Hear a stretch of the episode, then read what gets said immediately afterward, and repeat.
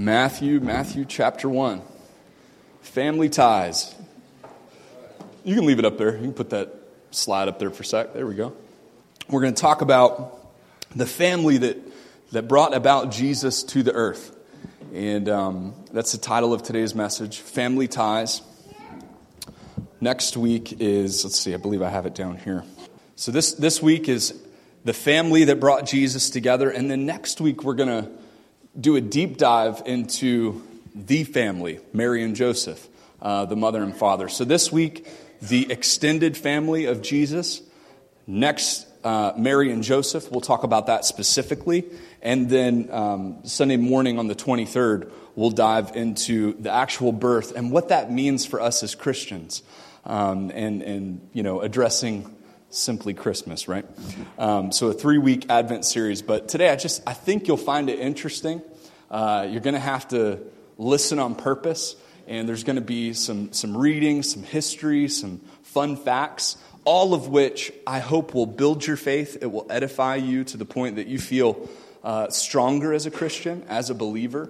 I believe that nowadays, and it's just it's a proven fact with with the landscape of Christianity, but pluralism is destroying our faith. The idea of multiple ways. No, everyone is afraid nowadays to say, that's wrong. This is right. That's black. This is white. That could be a Mo, write it down. That's a wrap. We'll meet this week. We'll hash that out. That's wrong. This is right. You know, I'll call it black and white. Mm. Uh, yeah, we. Terry, you want in on that? I don't know. Spit it. Uh, but the point is, uh, I don't know what the point is, but no, I'm kidding. People are wrong. People are right. And there has to be people that say, that's wrong and that's right. And the standard of truth for millennia is what?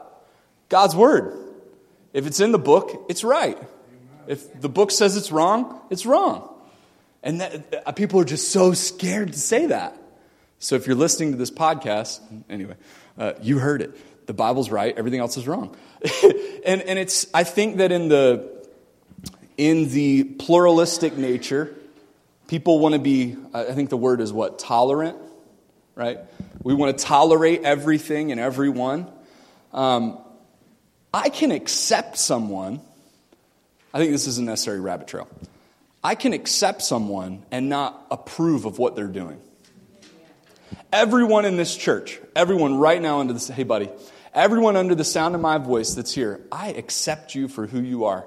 And I love you, and I would do anything for you. I mean, there's not a person in this building that I probably won't hug today before you go home.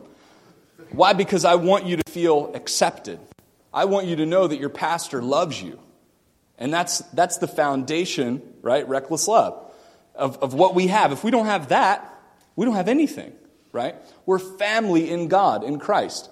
So, uh, but I think we mistake acceptance for approval. What's your approval rating? Well, we take that, that metric and we drive it home that everyone has to approve what I'm doing. That's not true.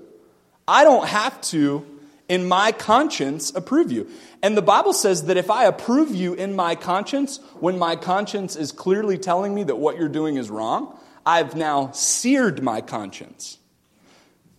And then what good am I? I'm a puppet at that point. I'm not your pastor, I'm a puppet. You'll come here and I'll tickle your ears and I'll tell a few jokes and then you'll leave happier than when you walked in, hopefully, and you'll come back and you'll keep giving. And that's the mindset of evangelicalism. Why? Because it's pluralism. If you believe a different way than me, it's okay. It's not about me being right and you being wrong. It's about Jesus being right. Let God be true and every man a liar, the Bible says. So it's not about me, it's about the Word of God. If I stop preaching the Word of God, stop coming to this church. I'm telling you now. Shut the doors. I'll go get an honest job. I'm good with it. Anyway, uh, a little rough. But the, the point is, if there ever is a point, is that there is right and there is wrong. And if we cannot, as a church family, agree upon what the Word of God says, then we might as well shut the doors. But we already know that we can agree on the love of God. I think I didn't finish the acceptance and approval. So, anyway, in this, in this day and age, when there are people who are doing and believing things different than you, get, get this in your mind, burn it in there, brand it in. You must accept them, but you don't have to approve what they're doing. Is that okay? Does that help you a little bit? I accept everyone in this world and I love them. I'll, I would just about, I don't know of a person that I wouldn't, as long as it's safe for my children, come into my house. I'll feed you, I'll put you up. Uh, my house is tore up. You know, I had a little water problem. Okay, so, you know, it, it may not be the most comfortable situation, but you are more than welcome. And I promise the heat is on. There's food in the refrigerator. Have at it. Whatever, what, what, what I have is yours. And my wife and I feel the same, we're on the same page with that. There's been seasons in our life where we've opened our home, whatever you need. Uh, but that doesn't, don't mistake that for the fact that I would approve everything that you're doing in your life. Does that make sense?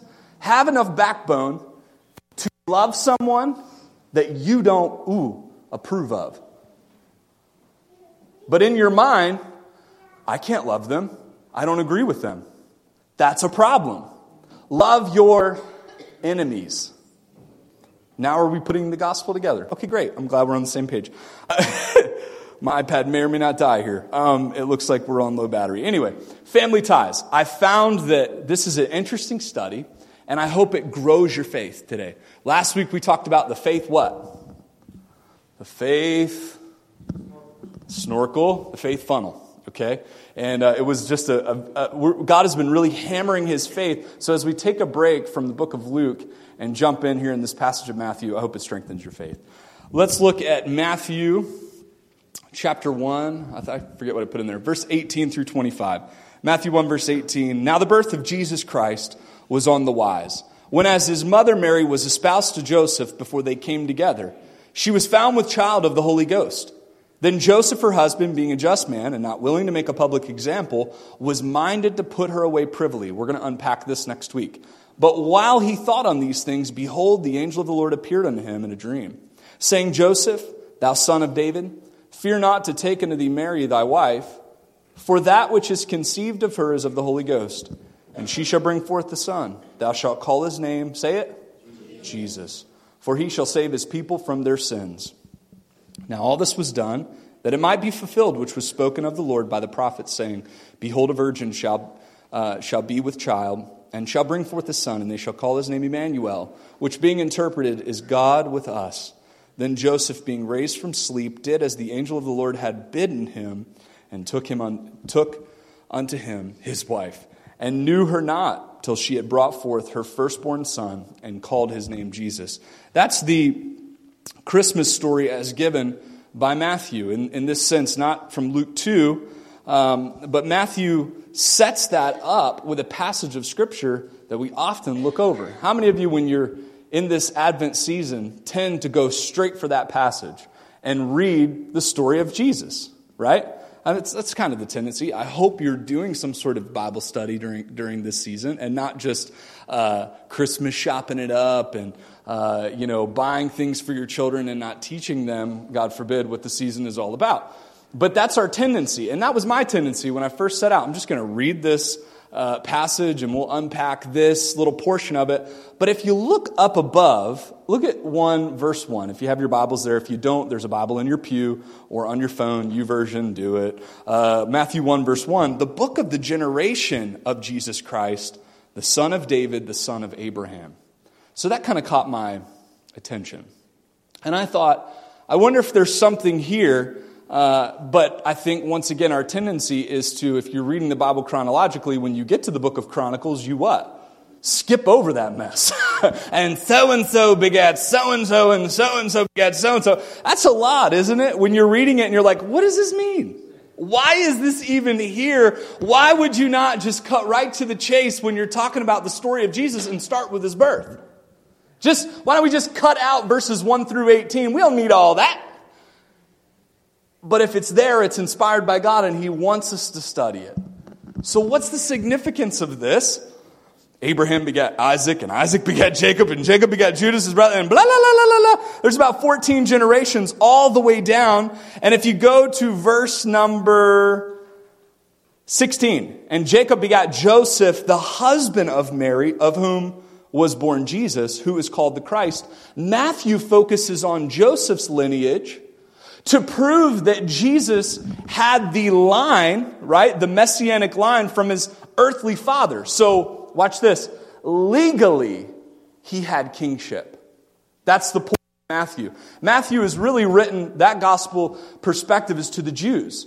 So when Matthew gives the perspective of Joseph's line in his genealogy, he is saying this one to be born legally has the kingship from his father Abraham and David. Now, Luke, the book that we've been studying, it gives the line and mentions Eli, who is Mary's uh, father, Joseph's father in law, and his line leads back to David. So not only is it a legal issue, but it's a blood issue. His mother also carried the, the family tree, the family ties to the line uh, where his kingship was rooted in the Davidic king. So, why is that important? Because the Old Testament prophesied that it would happen. Why is this significant? It's all significant. The Old Covenant really uh, is in connection with, in cahoots with the New Covenant. Uh, that's why we don't throw out the Old Testament, if you will. So let me read you a few things. I think this is um, going to be helpful. The census of the Jews in Palestine was based on tribe. As can be seen from the fact that Joseph and Mary were required to register in Bethlehem because he, Joseph, was of the house and family of David, the Davidic king, showing Jesus' line. When I say that, just for sake of, of figuring out kind of where everybody is, how many of you know the significance of the fact that Jesus was a king? Does that make sense? If that makes sense to you, raise your hand. Okay, a few, about 50 50. Okay, that's good to know. It is both interesting, listen to this, and significant that since the destruction of the temple in AD 70, no genealogies exist that can trace the ancestry of any Jew now living. The primary significance of that fact is for those Jews who still look for the Messiah, his lineage to David could never be established. Jesus Christ is the last verifiable claimant to the throne of David and therefore to the messianic line. Great proof for Christendom peering into Judaism who has not necessarily accepted him. It's like we're looking at them saying, it's never going to happen. Jesus took care of that with the destruction of the temple, with the destruction of the records, and he is a verified king of the messianic line. What am I saying? Jesus was who he said he was. Matthew's genealogy presents the, de- the descending line from Abraham through David. We already discussed the, the significance of that. Matthew's intent was to validate Jesus' royal claim, showing the legal descendant. Matthew follows the royal line through David and Solomon, uh, David's son and successor to the throne. The Bible knows nothing of Mary's. Here's another fact that I think we really, in this region, in this area, you really need to put this in perspective. Some of this is uh, hopefully faith building for you. People believe that Mary had grace specifically that she could offer, that she could give. She was then perfect. She was sinless, offering grace. Uh, the Bible knows nothing of this, Mary's grace, except that which she received from the Lord. She was the recipient, never the dispenser of grace. The literal translation of favored one is the endued with grace in Luke 128, showing that God gave her the favor she did not possess the favor within herself. If, you're, if you come from a more Catholic background, you understand the implications of that. And you need to let that sink into your heart that the favor that she had was given to her, Luke 128, and not necessarily something that originated with her. That's important. Just as all the rest of fallen mankind, Mary needed God's grace and salvation. So put that in your minds. A careful look at the descendants both of Abraham and of David reveals people who were often characterized, this is the message here, by unfaithfulness, immorality, idolatry, and apostasy. But God's dealing with them was always characterized by grace. Jesus Christ, the son of David, the son of Abraham, was sent to overcome the failures of both those men and all of their descendants, and to accomplish what they could have never accomplished. The King of grace came through the line of two sinful men. God's grace is giving us, watch this, the greatest gift of all, and that is seen in four outcasts being represented of bringing Savior into this world. This is where uh, we expose the genealogies and we kind of look and see uh, what kind of twisted soap opera Jesus came from. How many of you are into this Ancestry.com thing? Hmm? One of you? Really? It's kind of popular. I think it's going to catch on. 23andMe? Okay. I think I'm going to order a kit this week. What do you think? I know I'm like Irish. How many of you are Irish? Ooh, see? We're good. We're good here. Uh, how many of you are Polish? I knew it.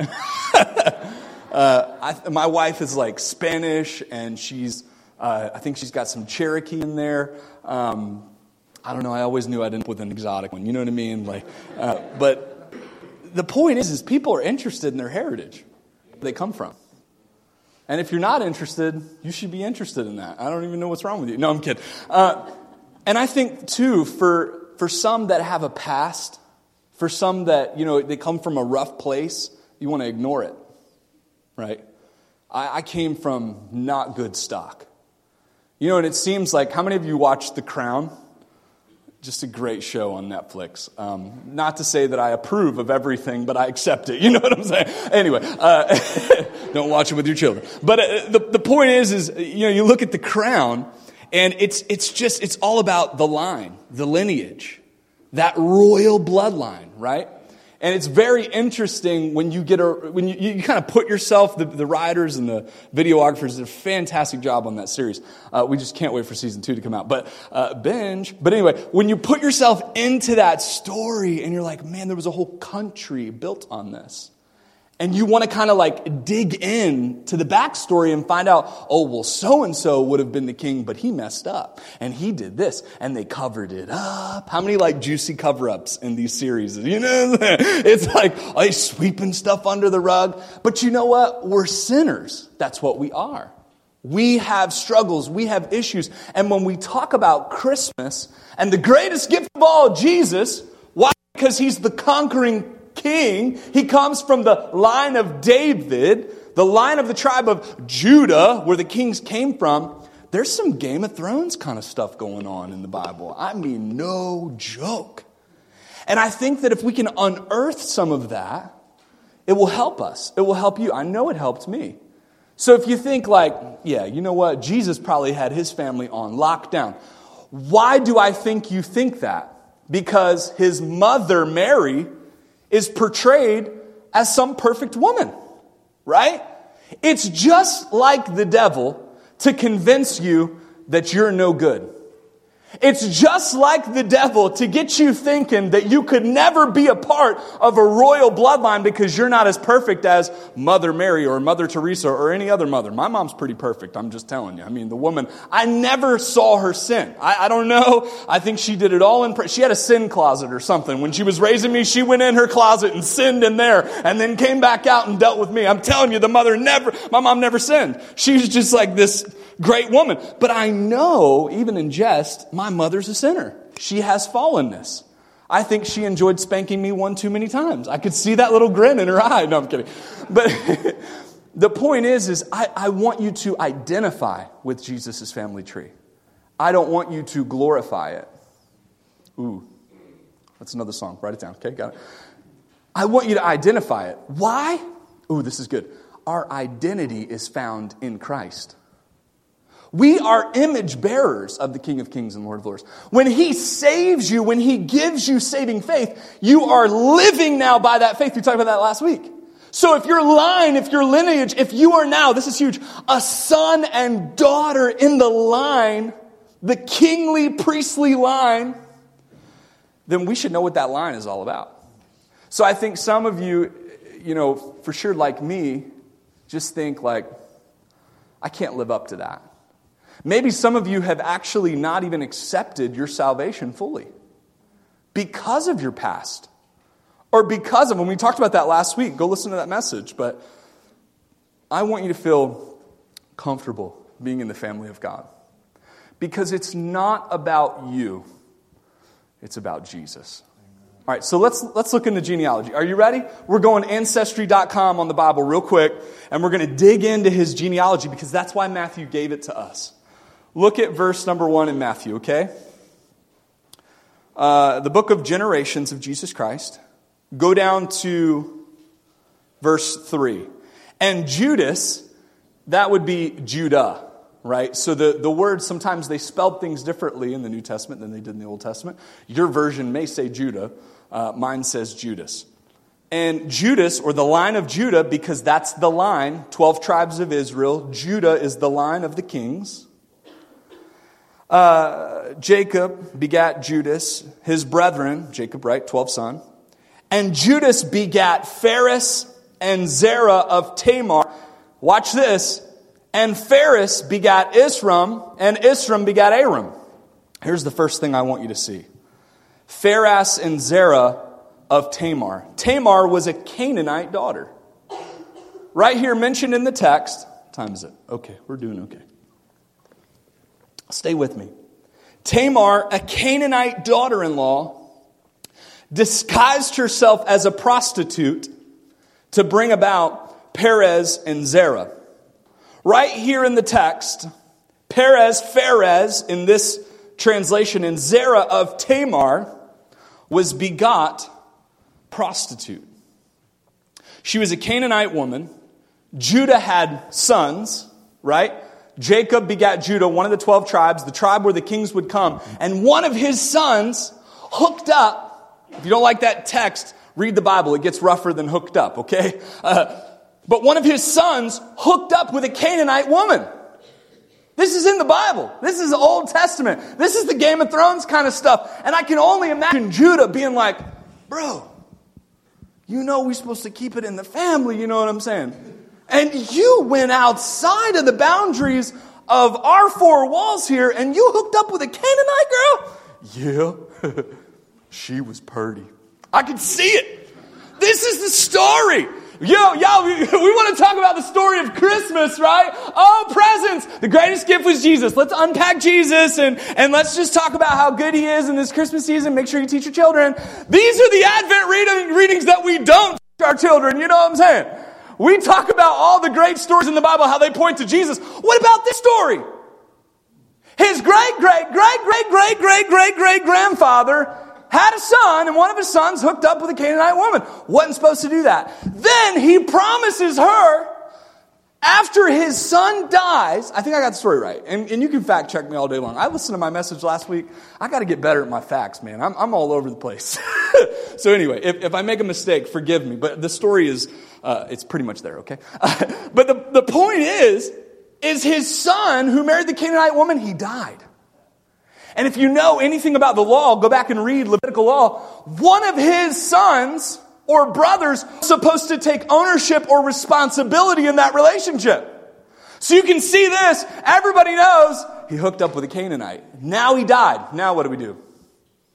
She's over here going, uh uh-uh. uh the law says one of you got to come over here because we got to continue this family line. You know what I'm saying? This is the unedited version. And so Judah's like, I got this. All right, we'll, we'll, we'll, I'll get one of my sons right on it. And it was a false promise. No one ever stepped up to the plate, which means she was not being taken care of. Tamar, no joke, dressed up like a prostitute and flips herself by Judah's tent, the daddy, the lion of the tribe of Judah. Yeah, that guy slept with his daughter in law. From that relationship birthed twins. And they are, welcome to the world, Perez and Zerah, mentioned right here in the lineage. That's what Jesus came from. Now, does that help strengthen your faith? No. I ain't strengthening my faith. I'm out of here. See y'all. What does it mean? You're going to see God's grace in the line to Jesus like you would never believe. Just when you think God couldn't use you, wait, oh, wait, there's more. so she dresses up like a prostitute. She convinces Judah the Mac Daddy of the kings of the 12 tribes of Israel to sleep with her, those twins are the line that the kings would continue. What's the next one? Look down on, uh, boom, verse number five. And Salmon begat Boaz of Rachab. Rahab. Different spelling. Rahab. And, and Booz begat Obed of Ruth. And o- Jesse, and Jesse begat David the king. Who else comes from this line? Rahab. The spelling is a little off, but it's Rahab. The inhabitant of Jericho protected Israelite spies, and God protected her. She married Salmon. This here, Salmon, what a name. I'm going to name my next kid Salmon. Tell my wife. And Salmon, they had Boaz, the kinsman redeemer, who would then have and marry Ruth. Anybody ever read that book? Ruth. So the first one, I'm really excited about that one, but we have to stop and say that Rahab, not dressed up like a prostitute, it gets better. Guess what? She was a prostitute. So when 12 men went to spy on Canaan, 10 were bad and 2 were good, you know what I mean? When there were spies that would go into these other countries to look out, to check out, and then Israel would go in and conquer and take over, she hid spies in Jericho, covered up for them, and because she hid the Israelite spies, God showed favor on her. Not just favor, God said, You're going to be in my line that's going to bring about my son. We have Christmas because of a prostitute. Yep, I'm going to make this into a book, and this will be the Advent readings that we give our children next year. I'm convinced of it, okay? Not just one that dressed up like a prostitute. Rahab, mentioned in Matthew's genealogy, genealogy was a prostitute.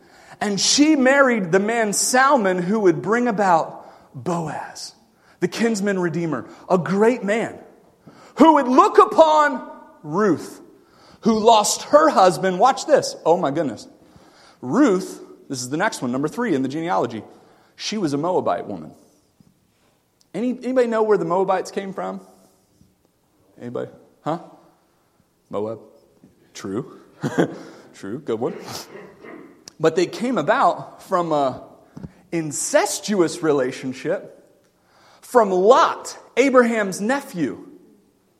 They got him drunk and convinced him, uh, completely out of his mind, his own daughters, this is how wicked they were, to sleep with him.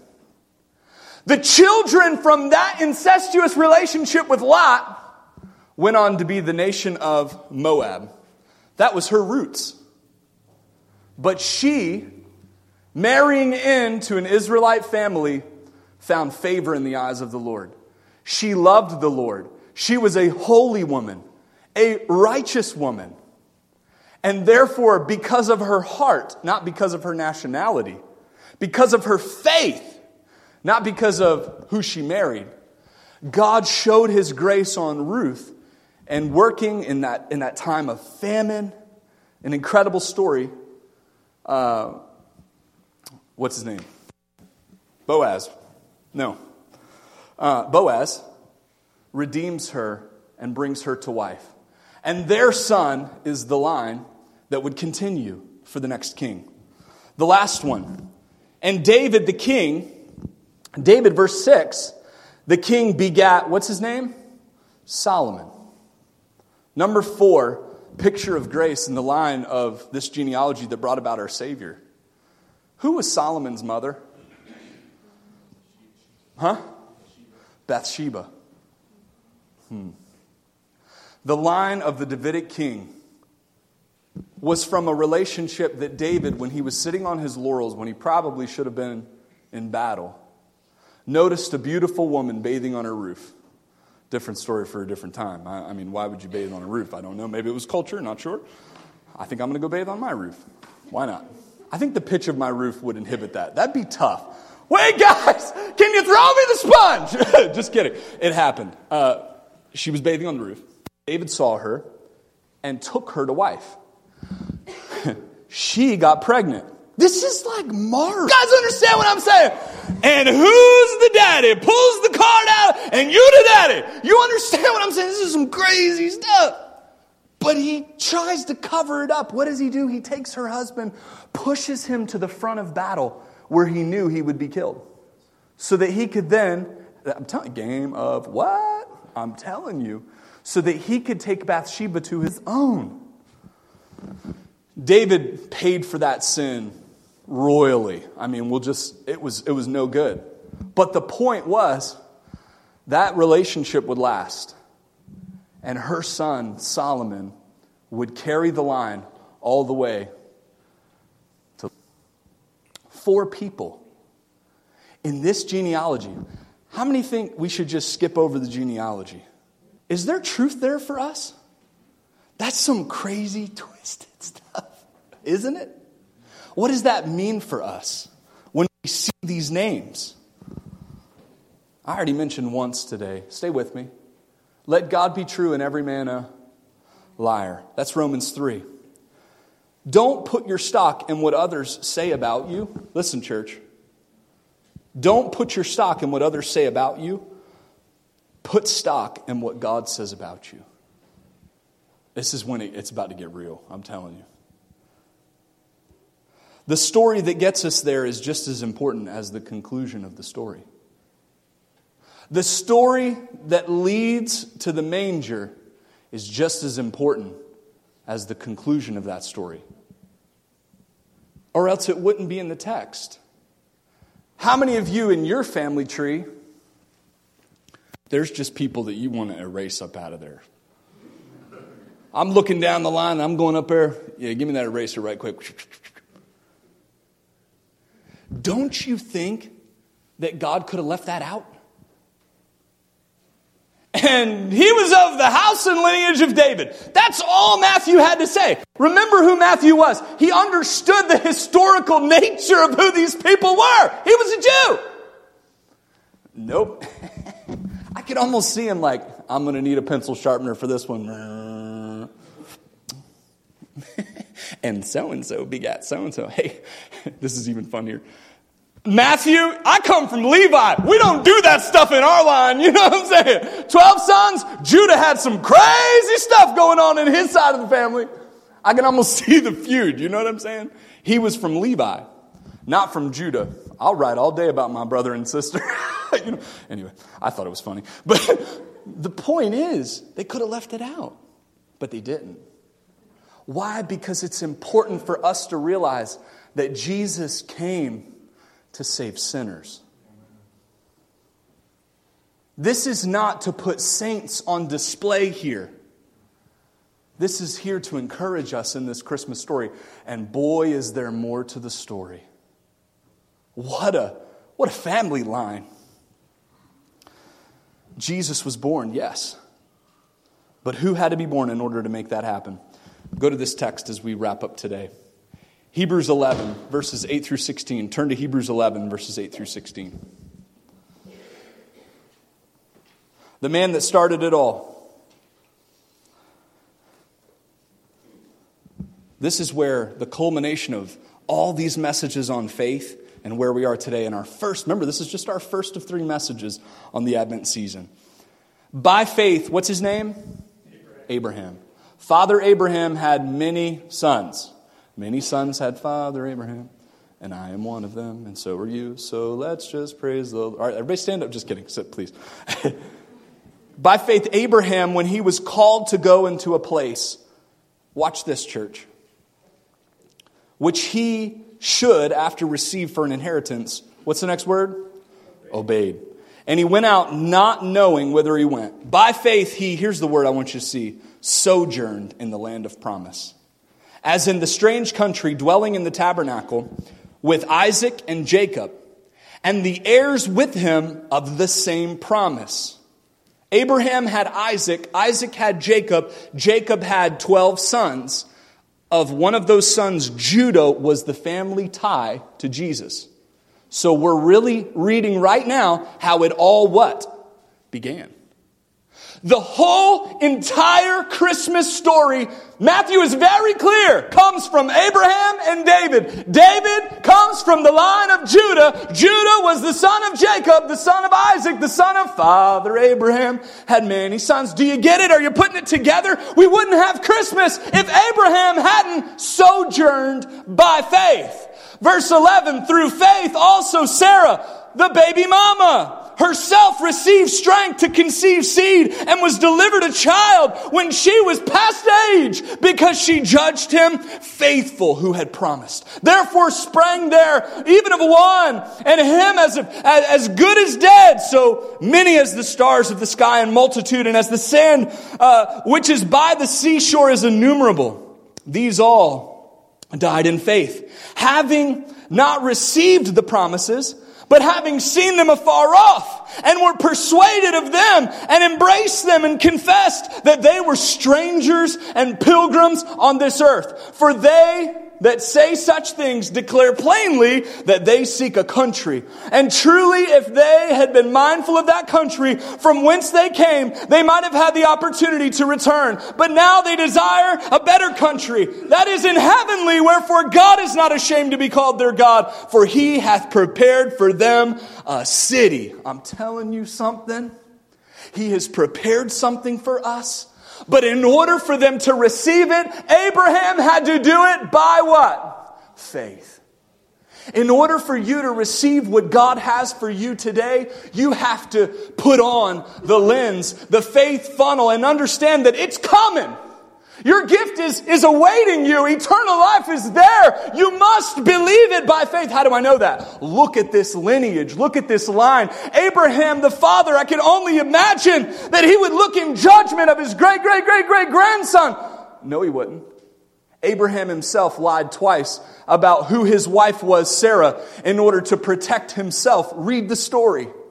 This line by which Jesus came is a line of grace. Here's the first word. Verse 9, he sojourned. He sojourned. What does that mean? Even if you don't own it, God does. Here, I, I just, you can't miss this. I promise. This is wrapping it up here. Look at verse number 9 in Hebrews chapter 11. By faith, he sojourned in a land of promise. That word sojourn is so powerful. The making of Jesus, the making of the messianic line, took the father of it all to sojourn. That means he was a stranger. He went to a place that he did not own on a promise that God did. Ooh, that's powerful. How do you accomplish living by faith? Going to a place that's strange to you, but it's not strange to God. Church, I want to build your faith today. I want you to understand this that for Jesus to get here, men and women long before him, his great great grandfathers and grandmother, had to go to places that were uncertain. Sojourn. Write that word down in your Bible. Write it down in your brain. Text it to yourself. Whatever you got to do, write the word down. Sojourn. Look it up. A stranger in a land. When was the last time you sojourned? He went out not knowing whether he went, John. What has God asked you to do? Where has He asked you to go that is unfamiliar territory to you? If you don't go, who won't be born? Can you answer that question? Jesus. There is no Christmas. There is no gifts. There is no salvation. God called a successful man from a land that he knew to a land that he did not know. Church, I'm just here to tell you that nothing good will be built from comfort. Nothing. Nothing of, su- of substance will ever be built in your life from a place of relaxation. You got to sojourn. We love Christmas, yes? It's the most wonderful time of the year. Where's the mistletoe? Baby mama! We just love it. Everything about it. Woo! And Abraham's rolling over in his grave. Yeah, enjoy yourself. I'm in heaven. He's in a great place right now, but I can just imagine Father Abraham. Do you remember? We were 100 years old. We had no clue. We didn't think we were going to have a baby, but that baby. Are you understanding that the miracle was not the first miracle that brought Jesus here? You may be five miracles away from your life completely changing. You may be five degrees away, six layers of Kevin Bacon, you know what I'm saying, away from the one miracle that's to game change it all. But you gotta sojourn. You gotta take a step. And by faith, Abraham said, I'm to go. Christmas is about being home. No, it ain't. Mark it down. Pastor Matt said Christmas is about going to a strange place. Christmas is about going outside of your comfort zone. If we're not able to tell our children that you got to go where it's uncomfortable, let me show you, let me live it for you. The just shall live by faith. Your mom and dad are to step out over and over and over because I believe that there's a promise. I believe that God has something great for us. And I'm not to use my past defeats my past mistakes to define my faith filled future. Tamar, Rahab, Ruth, Bathsheba, that's enough to sit down and say, oh my goodness. No, it's not. It's enough to say, I made some mistakes. I did some wrong. But you know what? God is going to take my mess and make it into something majestic. My goodness. The, the last word here is in verse 9. Same word, same, same verse dwelling in the tabernacles with Isaac and Jacob. Hey, church, your tent becomes a temple on the right foundation. When Abraham was wandering, setting up the whole nation that would bring about Jesus, the Bible says that they wandered in tabernacles. That sounds really good because we've given that a name like Holy Tabernacle, First Baptist uh, House of Prayer Worship, I don't know, whatever denomination you are. We use the word tabernacle to name our churches. Do you know what the, ta- the word tabernacle means right here? It means tent. Everybody wants the temple, but nobody wants the tent. God doesn't turn a temple into a tent, He turns a tent into a temple. Stop looking for the temple. It's you. He'll turn your mess into something beautiful. He'll give you a glorified body someday, but that's not today. How many know this generation just wants it all on a silver platter? Make me sick. When I was your age, no, just kidding. My dad teach my dad taught me how to work. And I'm still working. How did Jesus get here? Because his great, great, great, great, great, great granddaddy sojourned and he lived in a tent. So you're trying to tell me that even along the way, there were people that were like doing bad things? Mm-hmm. And that's how Jesus got here? Uh huh. What's that mean? It means there's room for you and me. There's room for you and me in this line. I want to be a son and daughter. Sign me up. I mean, if that doesn't give you the faith to accept it, I don't know what will. Some of you are sitting in a comfortable place with a comfortable name. It ain't going to happen from there. Pastor Matt, yo, just give me my pumpkin spice in November and my peppermint mocha in December, and I am good. I am good. It doesn't work that way, American. I want to see God do something great through each and every one of you. What is, how do I accomplish that as a pastor? I just push you into strange places, into places where you got to pitch a tent. I'm sorry, but there's no tabernacle. I'm sorry, there is a tabernacle. There's, there's no temple, it's a tent. How many of you are willing to just let go of some of the comforts that you have in order to receive the faith that He has for you? I think Christmas is a little bit weightier than what we imagine. There's a little bit more weight on the meaning. If you knew what it took to get here, it's the same principle with our nation, how people take it for granted because they don't understand the price that was paid. It's the same way with this book called the Bible. Every head bowed, every eye closed. Will you trust today? Will you pray today? Will you be a stranger today? Jesus is coming. You mean he already came, Pastor Matt? The first advent. You're right, he did come, but he's coming again. Are you ready for the second advent? As we build on this season of Christmas, there's room for everyone. If there's room for sinners like that, then there's room for me because I'm a sinner just like them.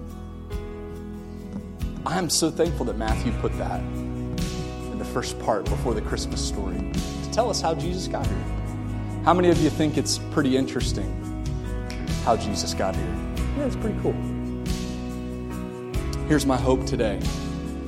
If the devil has you under his thumb and he says, God can't use you, God doesn't have anything for you.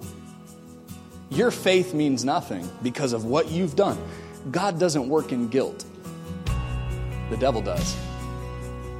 He works through faith. And in order to exercise faith, you got to sojourn. Come on.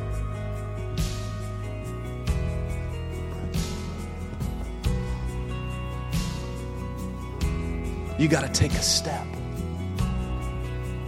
How many of you have been in a place of comfort for just too long? God's been pushing you for years, and you just haven't taken the step.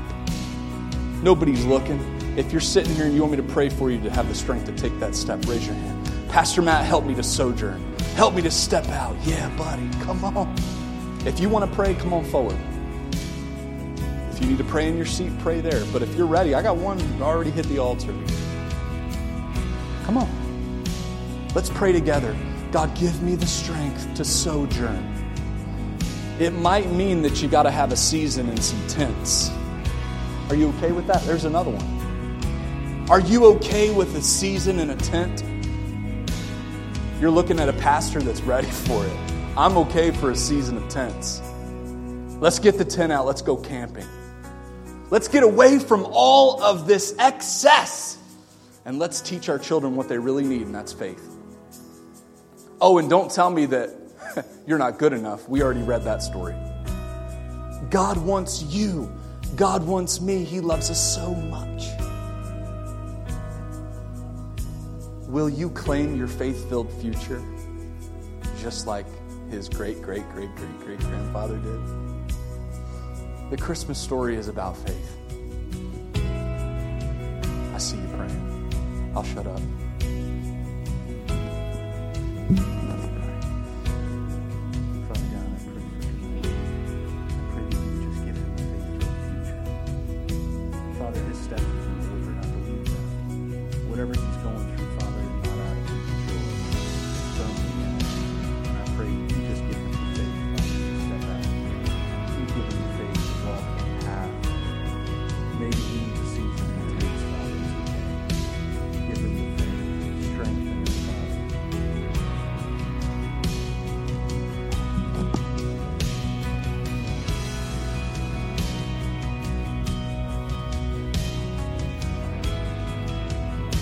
While we're still praying and every head bowed, every eye closed, if you sit here today and you say, Pastor Matt, I've never put my faith and trust in Jesus.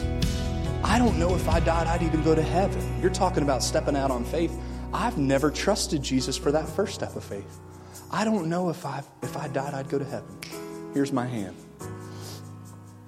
I don't know. Would you pray for me, Pastor Matt? By your testimony, we've all put our faith and trust in Jesus.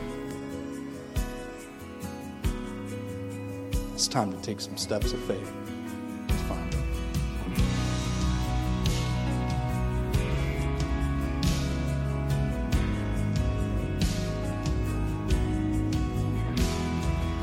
Father God, we trust you, we love you, we praise your name.